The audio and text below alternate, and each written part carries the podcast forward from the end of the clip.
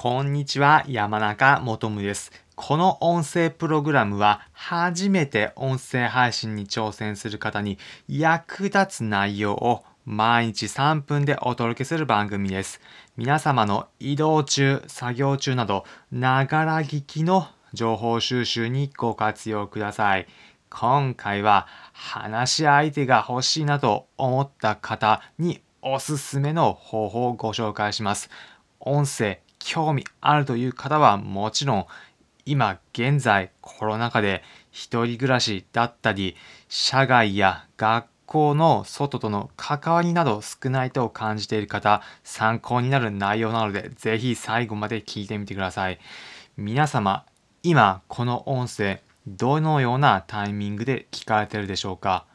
会社や学校などの帰り移動中に聞かれているという方や家でゆっくりと過ごしている時間で聞かれている様々な方がいるかと思います。その中で、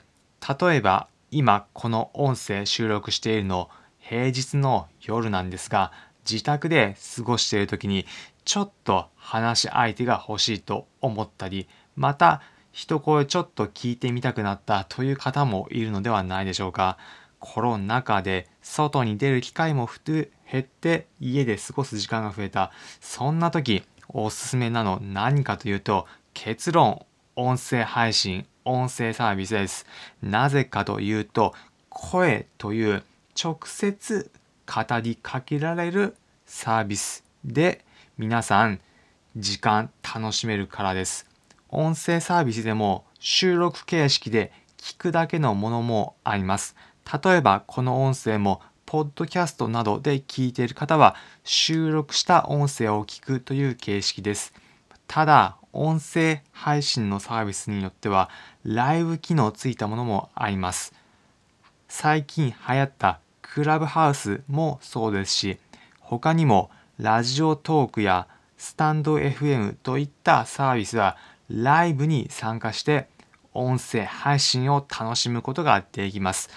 皆さんご自身で配信して参加者と交流するのはもちろん、すでに配信されている方の中に入っていき、聞きながらさらに交流するといった楽しみ方もあります。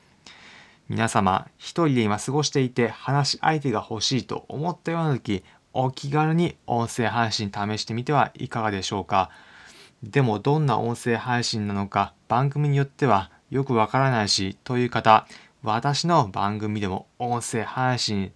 しておりますので、気になる方はお気軽にコメントいただければご回答しますので、コメントぜひお願いいたします。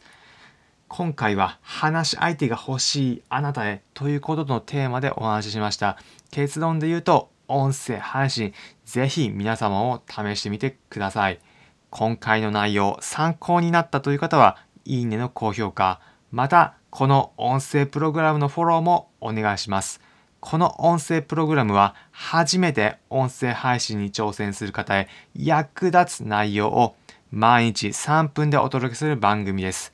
皆様の移動中、作業中など、ながら聞きの情報収集にご活用ください。コメントもお待ちしておりますので、この放送終わる前にぜひお気軽にコメント欄にお願いいたします。